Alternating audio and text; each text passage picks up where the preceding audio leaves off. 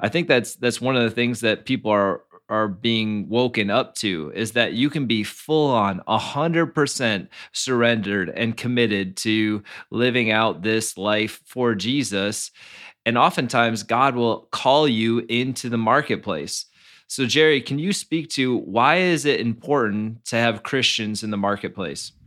Yeah, I mean it, it is important to have Christians in the marketplace. I think there's a there's a negative taboo out there that says, you know, you're if you're successful or somehow if you have wealth, you know, that you're somehow, you know, drinking from the cup of the world. And I'm like, well, yeah, there's plenty of biblical warning about that. But the reality is here's a simple here's the simple truth about this. I love the statement, the quote by Eric Liddell, the Olympic sprinter. He said, God made me for a purpose, but he also made me fast.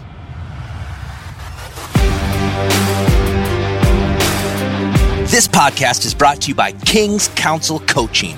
The mission of the King's Council is to help you discover, develop, and deploy your God given talents and abilities. In order to leave a legacy, you need to live your legacy of excellence through the five power pillars mental, emotional, physical, spiritual, and financial.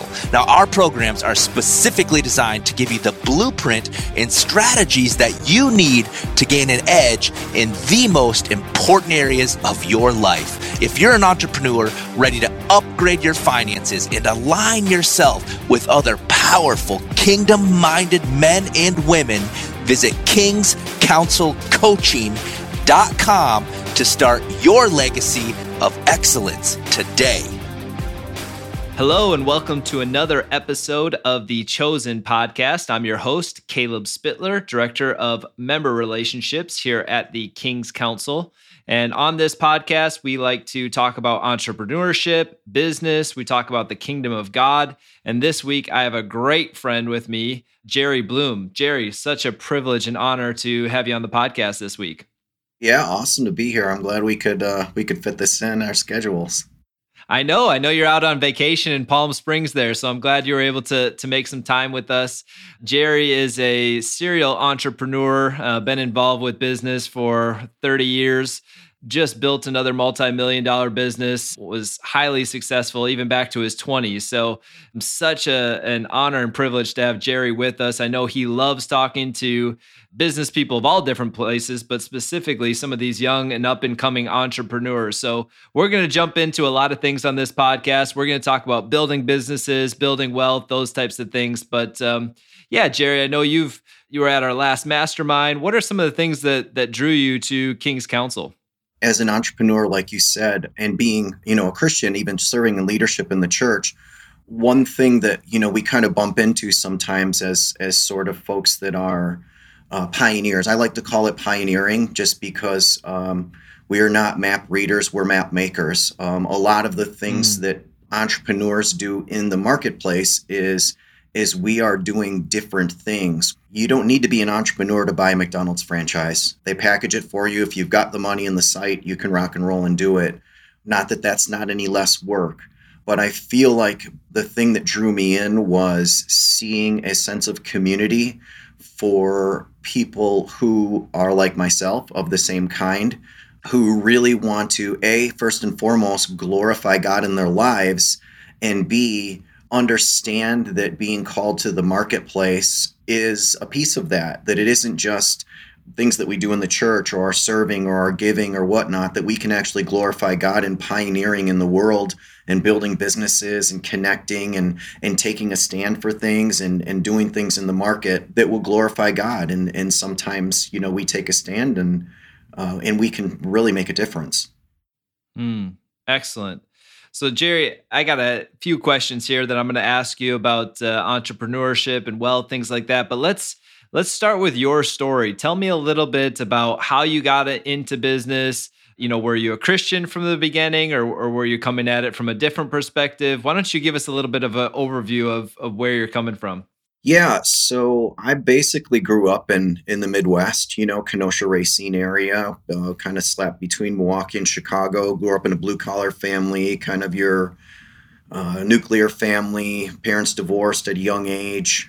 You know, I knew I had an affinity um, at a very young age towards investing and hard work. Actually, I remember uh, my mom worked at a bank, and this was back in the day. The stock market was a very different game now. There was no electronic trading or anything. And I remember doing my summer jobs and mowing lawns and stuff. And I, I went into, I had a little bit of money in this bank my mom worked for, and I, I wanted to buy some stock. Uh, the stock, the company was called Republic Airlines. I was about eight years old, so you're talking forty something years ago. I remember I remember telling my mom to tell the president or whoever it was who handled stock buying at the bank. I said, "Tell him he needs to do this for me, or I'm going to take all my money out of this bank." You know, my whole couple few hundred bucks maybe I had as a kid. I was always intrigued by business and investing. You know, kind of the way I'm wired and was born. I do remember this. I think this was kind of like an epiphany, not even an epiphany, but it was a telling sign uh, in my life uh, when I was interviewed in high school what do you want to do when you when you grow up or when you get older or whatever? And my answer to that to the school yearbook was i want to be rich. I think i had a leaning at that point. As about a junior in high school and i had a leaning probably going into college looking at something to do with finances banking or, or something like that stockbroker anything like that. But the reality is is my life you know really fell apart at that age. I probably made that statement when i was 16 or 17 years old I ended up actually dropping out of high school, falling into some really bad just home life things, circumstances. I acted out in a lot of rebellion just out of pain and hurt. I ended up actually going to prison a couple years later when I was 19 years old just because I was uh, out there acting out, drinking, just just acting a fool, you know. So that was kind of like a, a little different. That was the fork in the road. I took the wrong fork apparently, and so I, I just kind of went through a cycle of serious dysfunction and hurt, lack of identity, didn't know God at that point. You know, I met my wife in that time after I'd been in and out of jail for a few years, and we met and uh, starting having kids. Never wanted to have any children just because of coming out of a broken home. It was just one of those things. I'd never want to bring a child into this world because of my life up into my early 20s you know the cool thing is is God God knew all this, right? You know, it's it's it's so cool to just see. You know, the guy didn't want any kids, has five now. You know, yeah, uh, my wife and I uh, met. We lived together. We actually moved to Colorado. We like knew each other for a couple months. Jumped in my '88 Jetta with the cat and whatever little belongings we had, and we drove and we lived right at the foot of Pikes Peak. And again, we were just kind of a couple of lost people acting out. Stayed out there for less than a year. Uh, moved back to the Midwest where we could actually make ends meet. And uh, she ended up getting pregnant with my first daughter you know, I was still pretty much being a fool, drinking, fighting, all the stupid stuff I kind of did. Something kicked in in a natural sense um, when she got pregnant with my second child, my son, my oldest son. There was a bit of a, you know, that rekindling of something. I know there was a latent gift that God gave me where, you know, this this whole entrepreneurship began to be birthed. I just realized that as a father and and a husband that I needed to actually provide for my family. Um, and that hard work was the way to do it. And the actual outworking of that hard work was actually discovering, you know, rediscovering entrepreneurship, just the ability to be in a given situation, whatever it is, whoever I work for. And I worked some crappy jobs. I mean, really bad jobs, but it was wasn't the job that you were doing, it was how you do the job. You know, anybody can have a job, but taking ownership of the responsibilities given to you is entrepreneurship. And so I found that being rekindled or being awakened in me and that kind of set my journey onto you know building businesses from there so my first business that i bought i was i was actually doing uh, i was a limousine service a private limousine service for a pharma company was the best job in the world I worked at. Um, I got paid a really decent wage to basically drive around pharma reps and their customers, pick them up at their corporate jet, wine and dine them in Chicago, sit in a skybox at what used to be Comiskey Park, now is U.S. Cellular, and just have fun. Well, I ended up buying that company and uh, you know took that on and then you know i got into the wireless business and it just just kind of trajectory of um, of discovering entrepreneurship um, you know, through my early to mid 20s.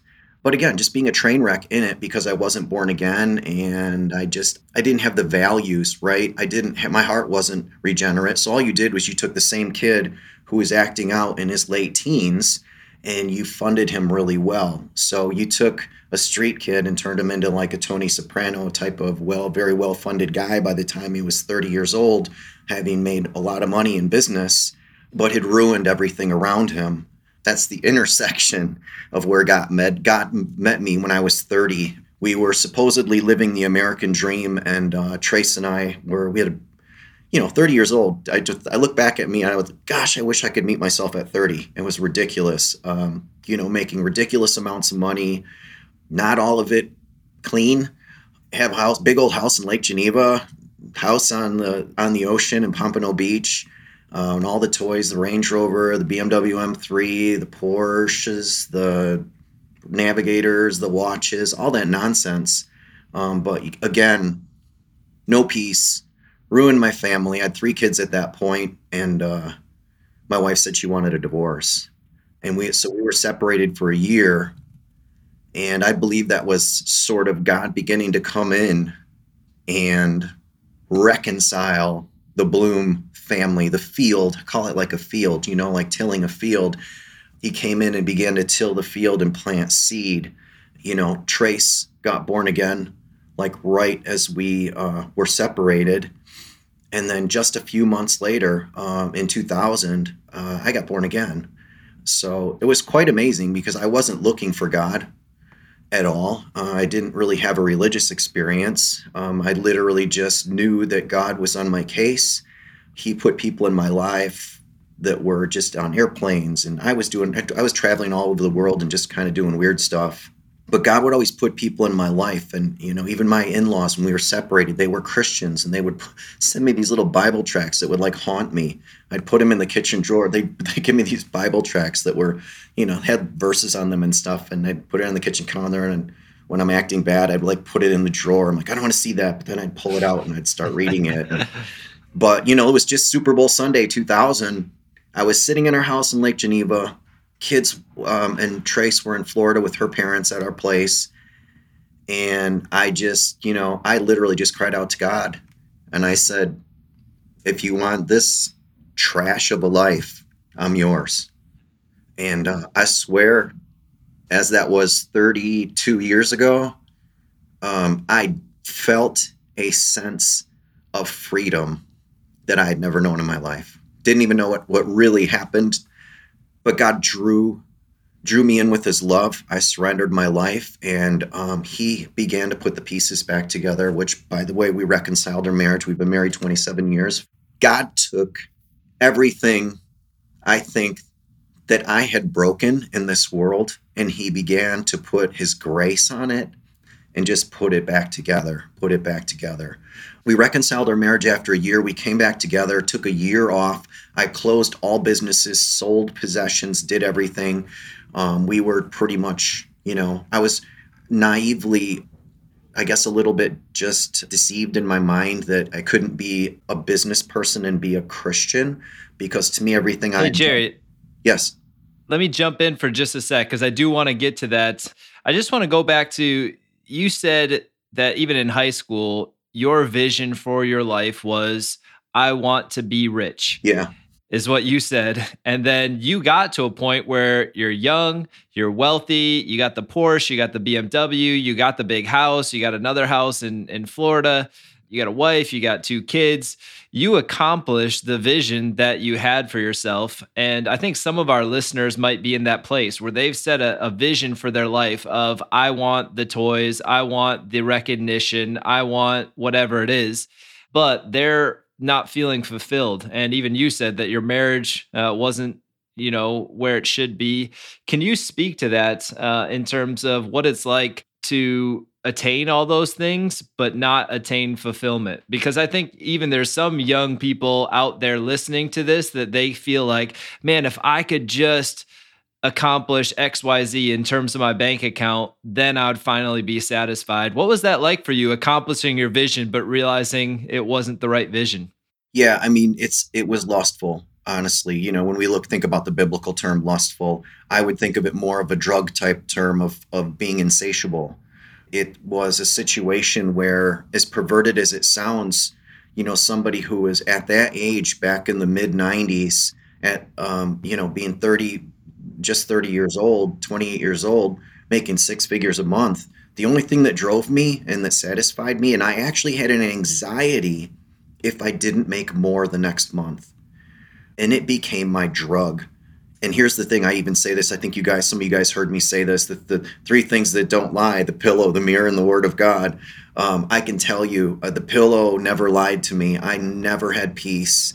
I could not sleep. It was just, I, you know, I was very disconnected in my relationships. And um, it just doesn't satisfy uh, it really does you know finances or, or whatever that thing is that you pursue that's why the bible says you know it's the pursuit of wealth that have caused many people to fall astray. Not wealth itself. I certainly have way more than i've ever had in my life but i'm content. And the pillow's good to me and the mirrors well, I don't know, age wise, the mirrors isn't helping, but I feel good. about, feel good about the guy in the mirror. I mean, that's it. We look at the cost, man, and if, and if the cost is peace, if the cost is you know your covenant relationship with your spouse, um, something's broken. Hmm.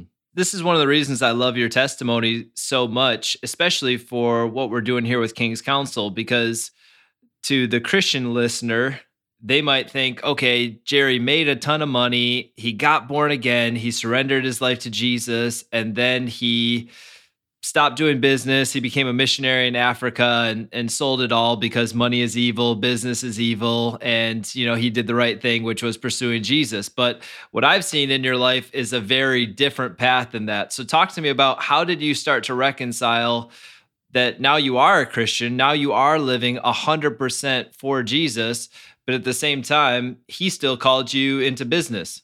Yeah, that's that's a cool one. Just because I again, it was it was a bit of a tug of war between Trace and myself, my wife. A lady who had run some Christian bookstores regionally, I think it was just Kenosha and Zion. Um, she had passed, went to be with the Lord, and her son put her businesses up for sale. And uh, I was like, no, no, no, no, no. I don't want to be in business. I'll, I'll mess it up somehow. You know, I'm going to Moody that was my idea. I'm going to Moody. I'm going to be spiritual and be.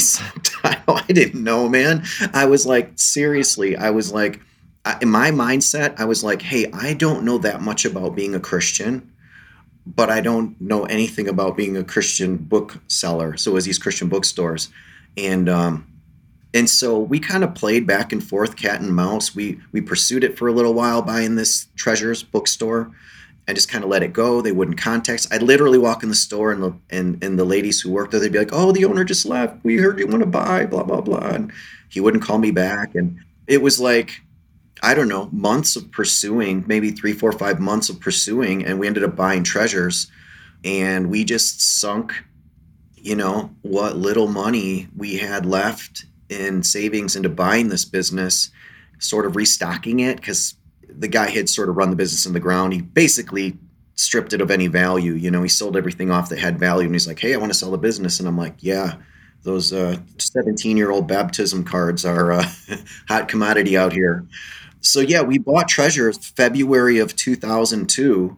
And uh, little did we know just the miraculous things God would do through a tiny little 2,000 square foot little old lady Christian bookstore when little had the little precious moments and little little tables with lamps and doilies and stuff. And here I am in there, you know, and I'm like, wow. But God took that business and blew it up into like international, huge, huge, multi million dollars of business and pioneering in areas of ebooks, um, digital audio. I mean, we've done so much stuff, you know, huge e commerce business and God just navigated the way the whole way. I mean, he began to, I want to say, you know, not to say in a in a negative way, don't take this negatively, but like we partnered.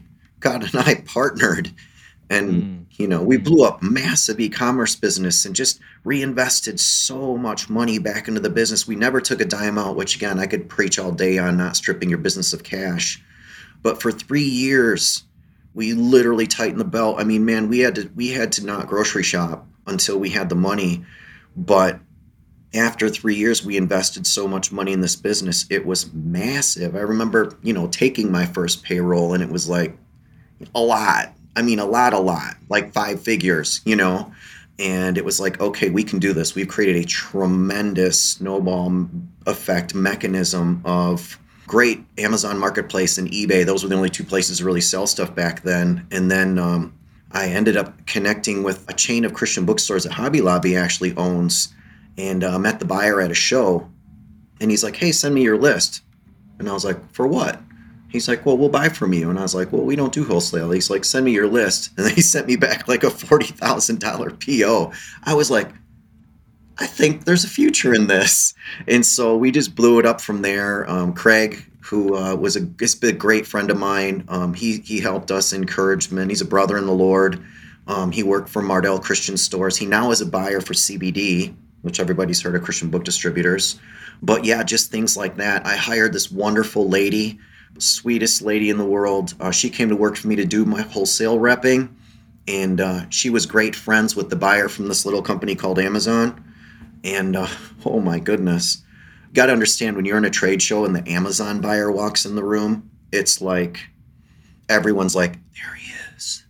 He literally walks in the room, comes into my booth at a trade show, hugs Estelle, who's my sales rep, and they sit down and talk. I'm just standing, I'm standing over in the corner, like, who the heck is this? I'm like, that's the Amazon buyer. I was like, I'd better just shut up. And she comes over, introduces him, and he's like, Yeah, we'll be doing plenty of business with you.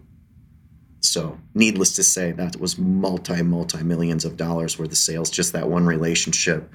Incredible. And cool stuff, man. I mean, even just, I'll just share something else too. Um, when we started selling online, and again, because God's created me to pi- be a pioneer, I looked at these things called ebooks. There was no Kindle, uh, there was nothing. There was Palm. If anybody's, most people are probably too young to know what Palm is.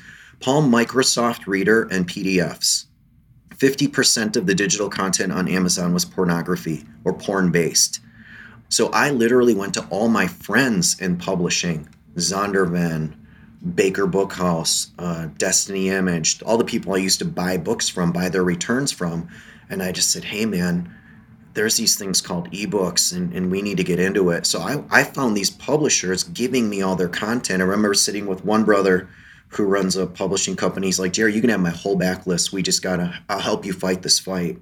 And so they gave me the ammunition. So for a period of time, we went into the marketplace and we were the largest Christian ebook publisher before ebooks were ebooks.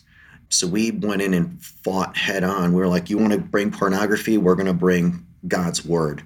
And so a few years later, Kindle came out and I saw they were actually doing it competently and I just basically took all my customers because it was missional. I wasn't even in it to make a lot of money. I just went to all my publishing partners and I said, go deal with them now. They're going to do it right. And so that's just again one story that I love to be a part of, you know, just to know like God entrusted us with that assignment. Hmm. So yeah, lots of fun stories with treasures. And then, you know, just, uh, you know, treasures is great you know, we've built a, built and sold a publishing company. I bought another publishing company that I own right now that I'm um, working on um, digitizing. So again, as a pioneer, I'm I'm my current back burner project is to take. I bought a company called Honor Books, which is a, a historic devotional book company, and um, my goal. I've got about 300 titles that I own. My goal is to create a 100% print on demand and ebook company um, where there's no inventory, zero inventory based, because that's kind of the tough thing in publishing is sales forecasting and inventory. I can tell you from being in the publishing business, you make a lot of money on paper, but you find out that it's all paper in the warehouse, as in books. With digital, it's all print on demand. So if you go on and order God's Little Devotional Books for mothers, you're going to get a copy, but that's that one copy that was made for you.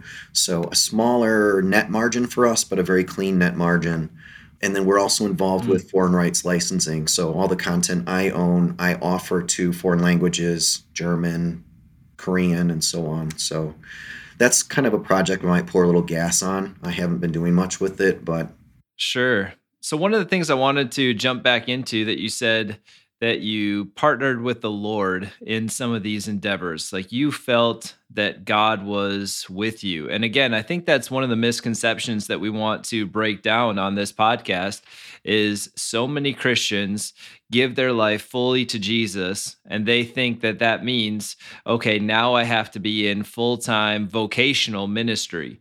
Uh, now, we know that all of us are in ministry, uh, but when I say vocational ministry, I'm picturing like a pastor or a missionary. Obviously, your first response to giving your life to Jesus was, let me go off to Moody Bible School and, and get trained because I want to live full on for Jesus. And I think that's that's one of the things that people are are being woken up to is that you can be full on 100% surrendered and committed to living out this life for Jesus and oftentimes God will call you into the marketplace.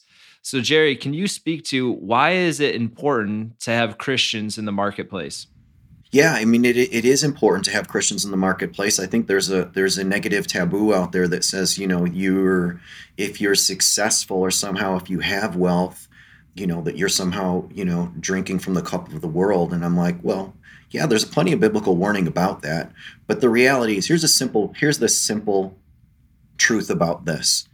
I love the statement, the quote by Eric Liddell, the Olympic sprinter. He said, God made me for a purpose but he also made me fast. Now, this guy was a missionary, right?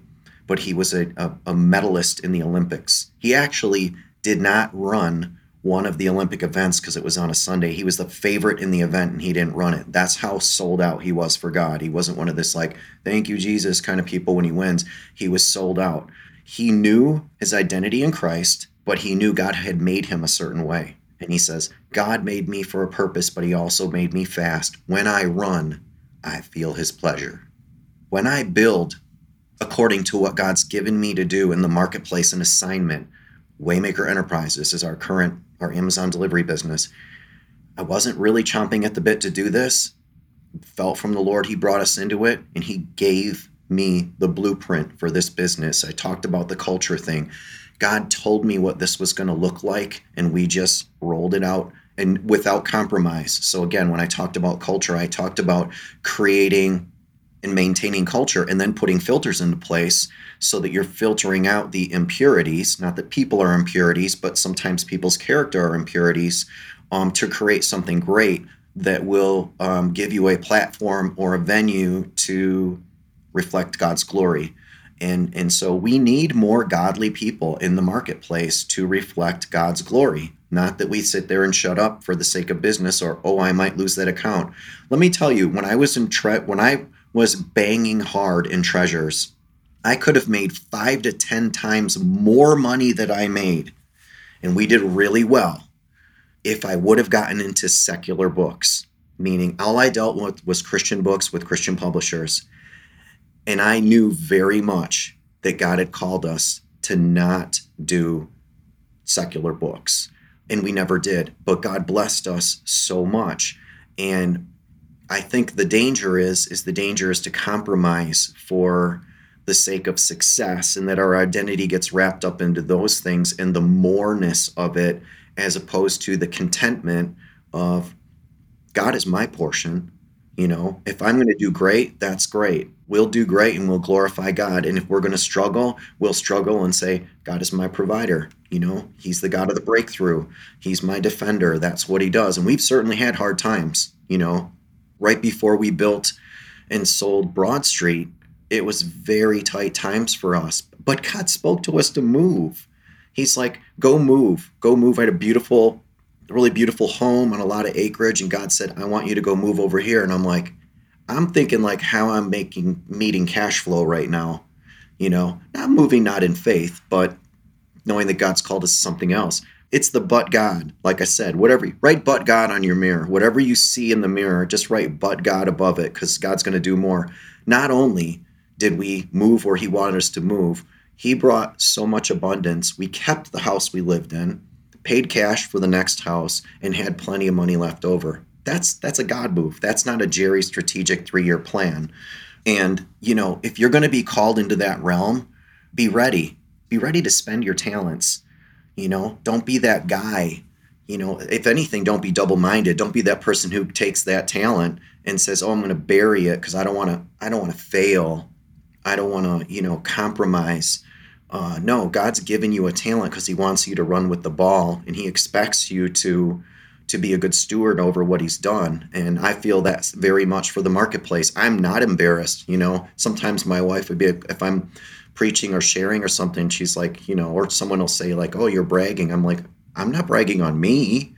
I'm the idiot who breaks things. You know, it's just God, God's just more faithful to me, you know, in teaching me, you know, gain, helps me gain wisdom over time to see like, yeah, he's building something. I can't do those things. I can't, you know, even mm-hmm. even in Waymaker, you know, in 15 months going from zero, I hired 150 people last year. That's crazy. It was a lot of work I had grace to do it. And I learned God gave me so much wisdom on hiring and creating culture, but it was all part of his plan. Not, not that I bought a business book or listened to a podcast. God said, I'm equipping you for this assignment. Now stay on task. And that's the best mm-hmm. thing we can do. God equips us, do it. You know, that's, that's that, that quote. I think it's Oral Roberts the quote don't touch the the gold don't touch the girls don't touch the glory you know we're we're mm-hmm. stewards mm. over these things you know and it's okay to have nice things as long as nice things don't have you and i've lived both ways so yeah. i can say that i can truly say that things had me but i have more things than i've ever had it doesn't really mean anything to me. I mean in in the sense of yeah. like from an arresting standpoint like oh my goodness i'm nervous. Look at i need a bigger house. I need a nicer car. Oh my goodness this guy has this. I, I need to have that. I'm like no i don't care. I'd sell everything you know? Doesn't really it, seriously mm-hmm. you ask my wife i go live in an apartment honestly if that's what god called us to do i really don't care. That's not what he called me to do so i'm not looking at it going like oh i don't care. I'm looking at it i'm on task i'm, I'm eric liddell I will run hard and fast for the Lord in whatever race He puts me in. As long as I'm here, that's what I'm looking to do. I'm trying to be the best steward over the opportunities that He's given me.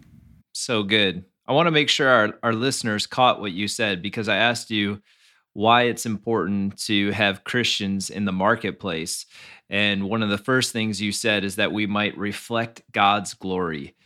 And I think that's that's so dead on because God is a builder. You look at Genesis, God is a creator. Uh, he's someone that that starts things. He's someone that owns things. He's someone that put man in the garden not just to sing or sit around and sing worship songs, but to draw out the resources of the earth and produce something that is going to be of value to humankind. So he put things in the earth in seed form and he said i want man to come along and weed and water take what i've put in the earth's resources and draw out create something useful. And one of the ways that we can really bless one another is by producing something of value to one another. It's really the way that that countries and nations uh, increase the betterment of of the individual's life is through trade and through enterprise and through business uh, I would actually argue that the primary way that that people grow in wealth is not through foreign aid or through you know the sending or giving of things. It's actually the teaching and the education of people to be productive and then exchange that thing of value with someone else. It's one of the ways that nations can actually grow the the betterment of one another. Now i wanted to come back to what you said right at the beginning, actually, and this is even before you were walking with the Lord. You said that entrepreneurship is ownership and taking responsibility. And I think this is a huge issue in the church right now that whether you're working a job for somebody else or whether you're a business owner, in your marriage, a parent, whether it be with your physical body, all these different spheres of life, I see people struggling to take ownership and take responsibility. Is that something that you see as well? Yeah, I mean, definitely. Again, it's one of those things where because you know in my current business, we we use the term leadership. Um, we don't use the term management because I feel like people want to achieve management. It's almost like you work yourself to a place where everyone else does the work. I don't really buy into that culture. I think whatever you're involved with, we're leading by example. And so, not that I would do everything in my company, like the current one I just built, but the first thing I did was I start with the most basic things delivering packages. That's what I did. And I wanted to be the best at it and refine it And what I want to do is I want to create a culture of teaching others how to take ownership of that process. But if I don't do it, I can't expect other people to do it. So, from an entrepreneur's standpoint, you need to take ownership of that situation to actually know. Otherwise, you get the manager's badge. You know, a manager is just going to tell you, oh, hey, you're doing it wrong or you're doing it right. Leaders, leaders just manifest leadership by doing the right thing. So we have, you know, everyone, we have this pyramid in our company with, you know, kind of a pyramid structure where it's, it's an upwardly focused pyramid where, you know, leadership just rises to the top. But you will never be subject to a leader who has not done your job. And I just feel like as Christians and as business owners, we have to be in touch with the things that we're called to be stewards over. Now that doesn't mean if you grow an organization of, you know, hundreds and hundreds of people that you're doing everything every day or you've got to micromanage. Not at all. You just need to know that you are maintaining that culture of leadership and touching base with your leaders all the time. If you are a leader in a in another organization, a secular organization, or the church for that matter, you need to be hands-on and taking responsibility. You know, you need to you need to look at it as, you know, it's that Colossians 3:23. Whatever God's called you to do, work at it with all your heart because it's on to him, not onto your earthly uh, boss.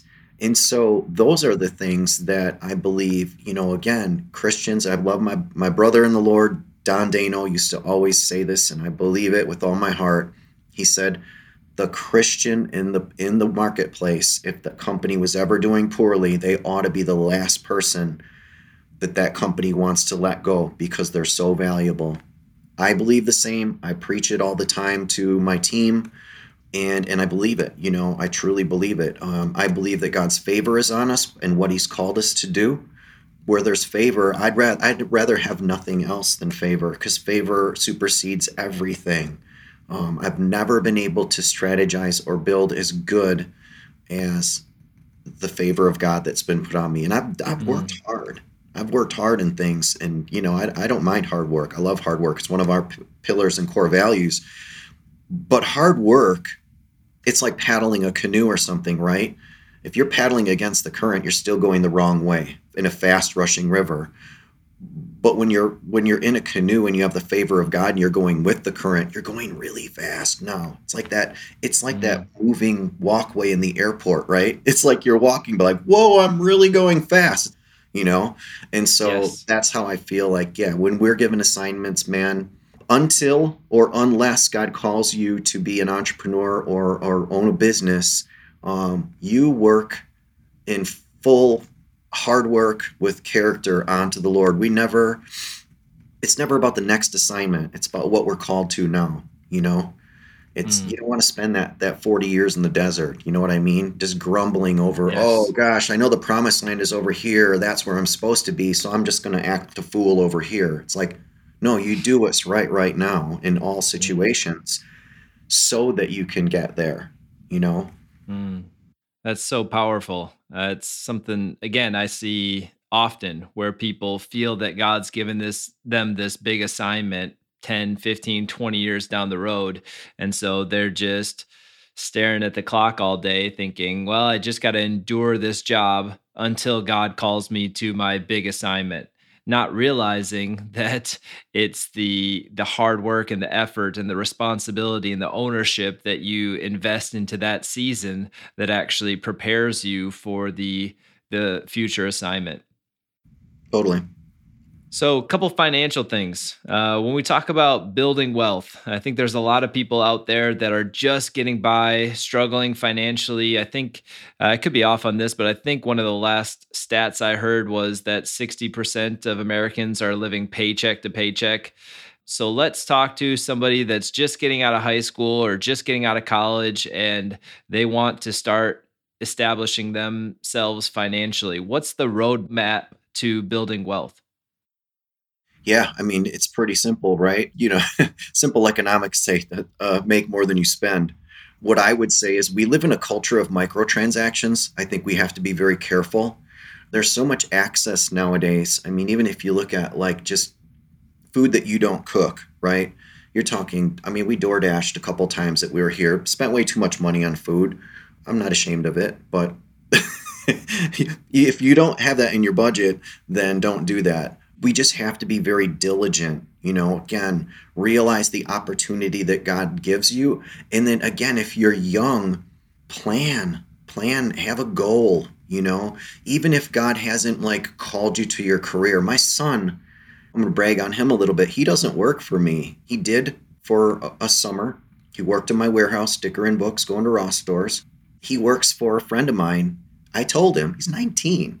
I told him, I was like, think about you're living at home, you don't have a lot of expenses. Think about saving your money because one of the best things you could do at your age would be to save some money and buy a house. I'll help you financially if you do. And like in a year, I don't know, it's like a little over a year, this kid saved like $20,000, you know, 20 grand, which is, you know, a good, good amount of money if we help him out to buy a house, you know. This is a saying that I say a lot everything is an investment, right? My wife and I have been doing date nights for like the last 15 years. We haven't so much in the last few months, but if we go out to dinner and we spend two or three hundred dollars on dinner and I get a you know really nice bottle of wine or something like that, I look at it and go, well, that was an investment in our time. Just realize that you have to be ahead of the transaction and don't be subject to it. Uh, I know when I sit down and I work with people's finances who come to me and say, Hey, I don't make enough money. You always make enough money. You're probably just spending too much of it. And be who you want to be. I would say to anyone, you know, all my kids, you know, one of the things I did was help them establish good credit at a young age because when you need credit, is not the time to be thinking about establishing credit save money. My oldest daughter and son in law just bought a house. They had a huge amount of money down, which is great. It's a good position to be in. Equity is always a great position to be in.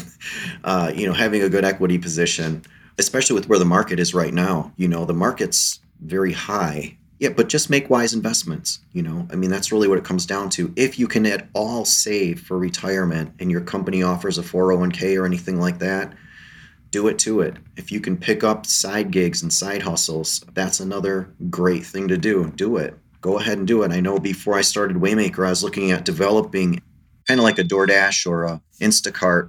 I mean, Caleb, I knew nothing about this and I jumped in. I was making $1,500 a week running around doing that stuff. So when someone tells me, like, oh, I can't make enough money, I don't have enough jobs, I'm like, you just need to get your hustle on and so yeah that's probably my primary advice would be to you know to work hard while you can because when you the older you get the less work you know the less grind you have in you and put yourself in a position of strength. You know have your credit work on your credit being good.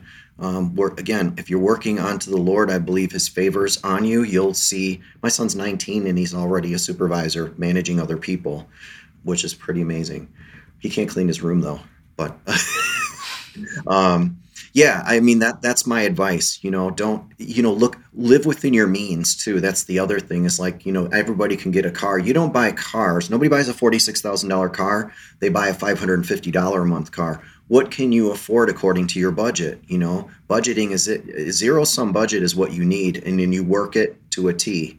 I work with finances and people in the church all the time. They're like, you know, we'll sit down and they'll give me their budget on Excel. I'm like, oh, you ever get Chinese food? Do you ever get Starbucks? Well, yeah. I'm like, I don't see that on there. And all of a sudden, we start adding in that three, four hundred bucks a month of that filler stuff. And there's nothing wrong with those things. You just have to decide where does that fall on my list of things that I want. Now, here's the thing you can have those things now or you can have more of those things later. The way I look at it is, is if you have those things now, you have less money to invest. So it's just like even taking that two, three, few thousand dollars to invest in an IRA. When you look at the crazy miracle of compounding returns. You don't have to save that much money to be a multimillionaire when you're ready to retire. Not again, not that that's the end all or our main goal is to be millionaires at retirement, but it's part of financial stewardship, right? And so, you know, in the in again, in all of these things, we're also giving to the Lord, you know, where he directs us. You know, I have this great story of a, watch that I wanted to buy and uh, it was a pretty expensive watch, and I was saving money. And uh, my deal with God was like, hey, I will give to everyone um, who needs, um, who you bring to me. Um, and when I have enough actual money, physical cash, I was saving cash, um, I will buy the watch. And it probably took me three years. And then all of a sudden, one day I noticed, I'm like, oh, I have the money for the watch. But in that time, Caleb, I mean, we have paid people's rent, we have bought people cars, we had done all sorts of cool stuff. So set yourself goals and doing cool stuff like that. You know, give you know, especially as a young person, have a giving challenge. You know, put put that in your life. Like, hey, I want to give. My son, again, he's 19 years old. I mean, I, love, I love these kind of dilemmas. You know, where he came up to me and he's like, he heard somebody was in financial, um, you know, a bad situation, and he's like, I, I really want to pay their rent, and I'm like. Uh, you know, part of you wants to go like, dude, you don't have that much money. But how do you say no to a son who's like, I feel from God, I'm going to pay somebody's rent? I'm like, yes, thank you, God. Thank you. You're not, I want the 1,200 or $2,000 iPhone. I'm like, nothing, nothing wrong with that. And I'm like, I got a kid who wants to pay somebody's rent. I'm like, yes, how, how, how can he, how can he fail? You know? So yeah, yeah. I, I hope that's helpful. Yeah, really helpful. We're coming to a close here, but uh, a couple more questions. One of the questions I get all the time from people in the business world is there's so many people that are working a nine to five. They've had a measure of success uh, in their company. Maybe they're working in the corporate world making six figures but they feel like they have a passion for business and entrepreneurship. And i get this question all the time is when's the right time to jump? Do i fully jump? Do i try to partially jump? And I feel like almost the question that they're asking me is I really want to be an entrepreneur, but how do I do it without risk? Can you speak to that at all? Yeah, I mean, it's I've been in that situation, and um, I guess the the writing on the wall has to be pretty clear. And certainly, I would say for a believer, you got to have faith, right? There's no safety net in being an entrepreneur. I'm sorry, it's just not there. If you're if you're looking for a backup plan, then just keep your job and do a hobby or something, you know, sell on Pinterest or Etsy or whatever you do. When we started the wireless business, I quit. My, my wife was pregnant with my third daughter. I quit my job with insurance and spent everything we had. That's what I did. And so, but to say leading up to that, I was the company I was working for, I was a sales rep for another wireless company, and I had um, agents all around and so I was selling basically paging services. I was a paging rep. That dates me back with the dinosaurs. And so I started selling uh, prepaid wireless phones, cell phones on the side, and I was making really good money.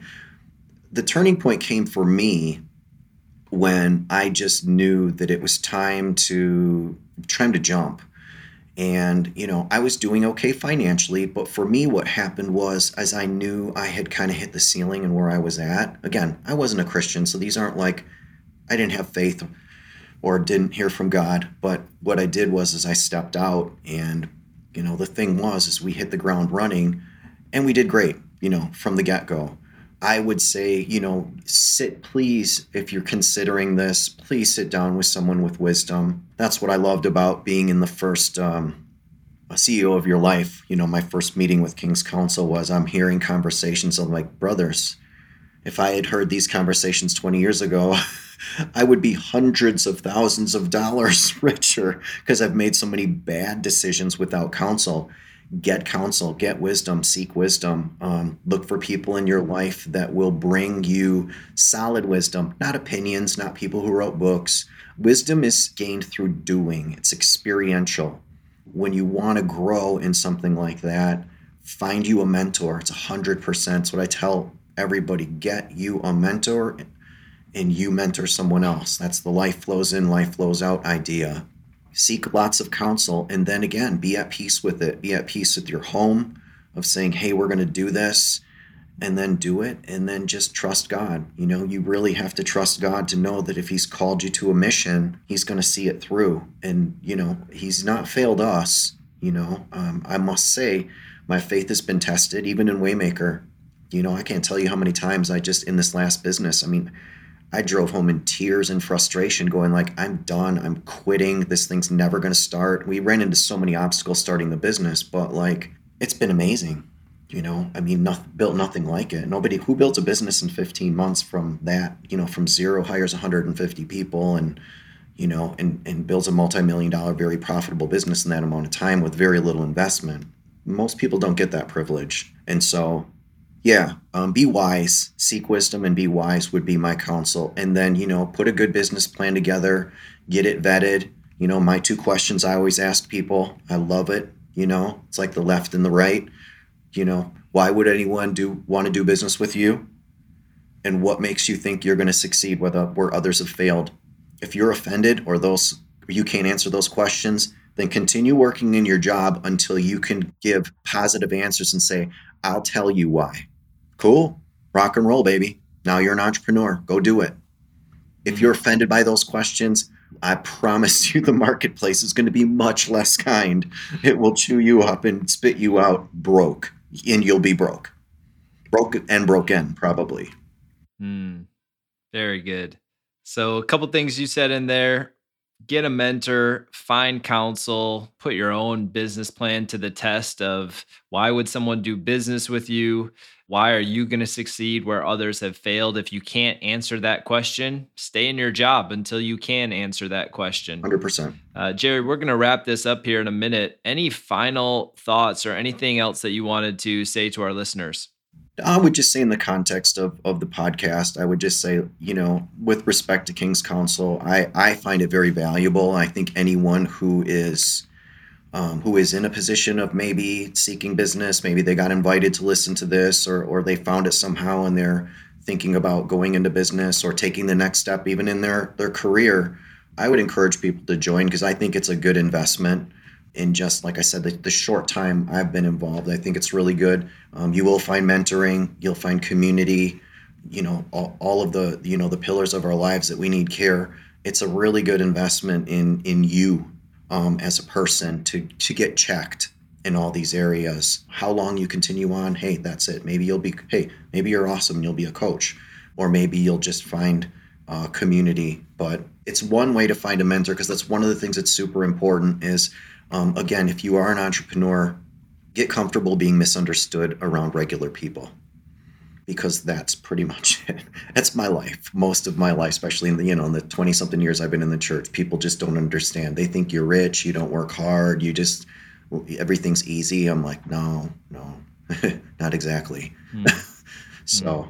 yeah, yeah.